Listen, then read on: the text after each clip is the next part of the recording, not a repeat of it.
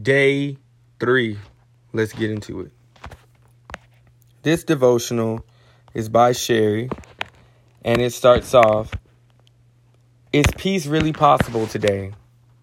Sherry went on a quest 11 years ago to find out. Here's what she discovered along the way. I remember it vividly the day I decided I couldn't live like this anymore.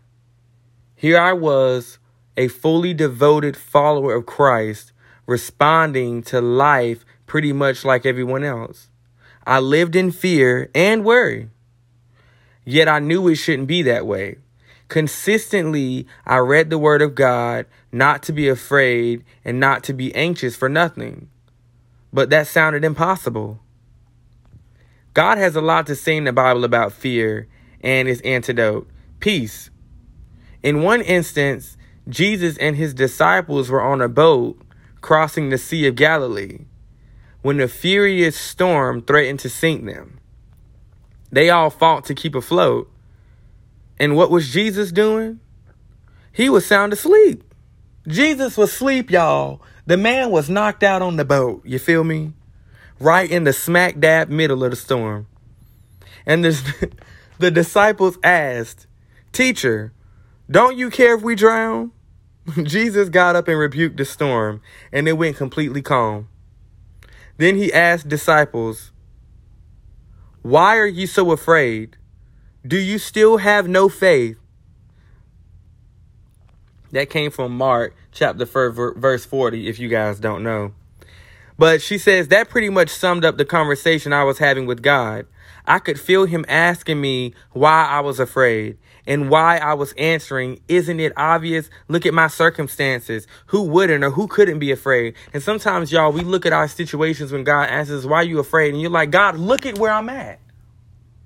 I'm literally drowning here. Life is hard. I can't find a job. I don't have a car. I'm afraid. But in her request for peace, several things became crystal clear. One, my circumstances were determining my level of peace. If life's circumstances were all good, then I was at peace. If storms were encircling me, I was stressed, anxious, and tired all the time, exhausted from my emotions. I was just like the disciples in the storm. I was fearful of the storm, hurt, and confused because I thought God didn't care. But Jesus brought me to my next point, too. Jesus was trying to teach me peace is possible. Peace is possible, no matter the storm. Are you relating to this battle? Are, are y'all relating to this battle? Because it's not easy, is it? Nah. She says, I was still struggling to understand how Jesus would expect me to experience peace in a storm, wondering if he truly even cared when I realized my next breakthrough point. Three, my storms revealed my level of trust. Peace doesn't mean everything is going right in your life. It means being at peace when storms are shaking your life. I hadn't learned to trust God and find peace in those storms. Have you hit that wall yet? Has anybody listening hit that wall yet? Sherry says, It was obvious I had some room to grow, but I'm learning that the path to peace is found by trusting and fixing thoughts on the one who is never unsettled by storms. It didn't happen overnight, but little by little, more peace and rest rejuvenated my tired, weary soul. That was Sherry's story. Now let's jump into the word. Y'all gonna know Philippians chapter 4, verse 6 by the time we done with this plan. Do not be anxious or worried about anything, but in everything, every circumstance and situation, by prayer and petition with thanksgiving, Continue to make your specific request known to God. And the peace of God, that peace which reassures the heart, that peace with that peace which transcends all understanding, that peace which stands guard over your hearts and your minds in Christ Jesus is yours.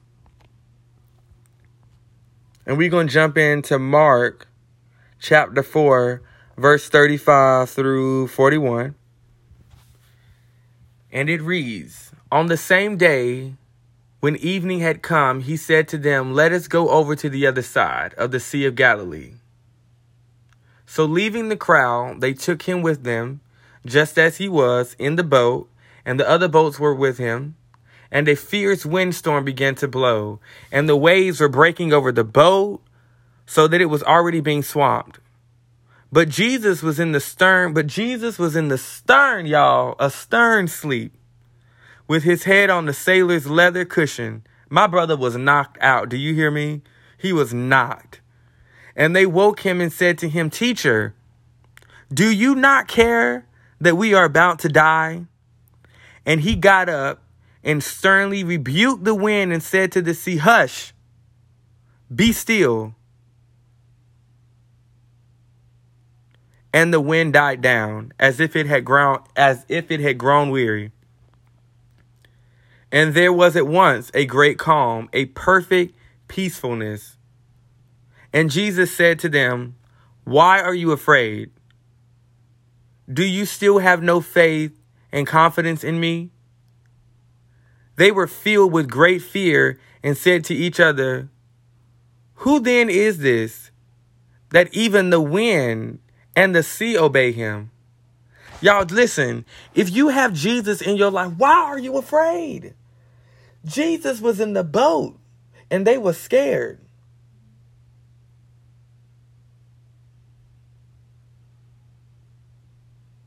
And I know some of y'all might think that what I'm about to say is going to correlate, but with, you know, black men getting killed and whatnot and me growing my locks out, a lot of people ask me, are you afraid? Are you afraid? Why should I be afraid when I have Jesus? And a lot of people, if you a non-believer, like, man, see, that's that Jesus talk. No, it ain't that Jesus talk, but he literally says right here, why are you afraid? Do you still have no faith and confidence in me?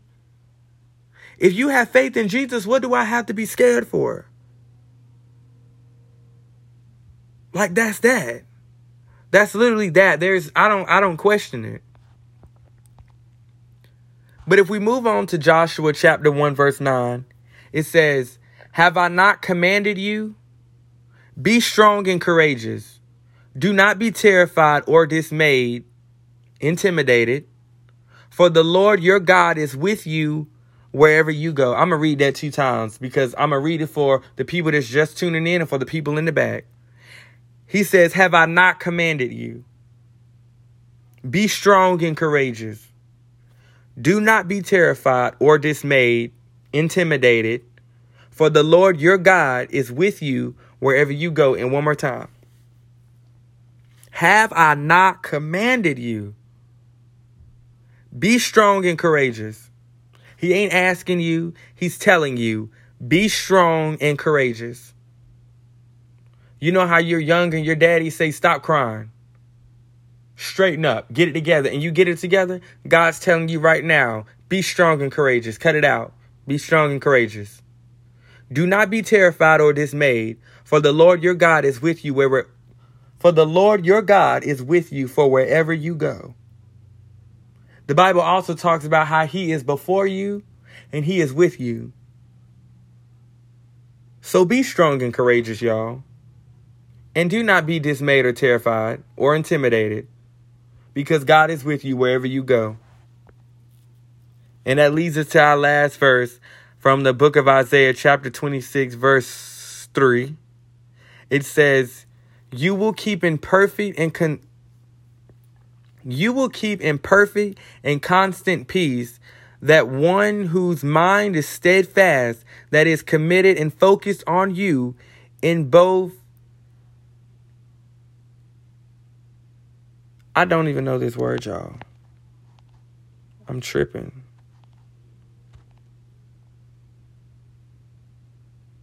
Inclination and character because he trusts and takes refuge in you with hope and confident expectation. And I'm going to read it again.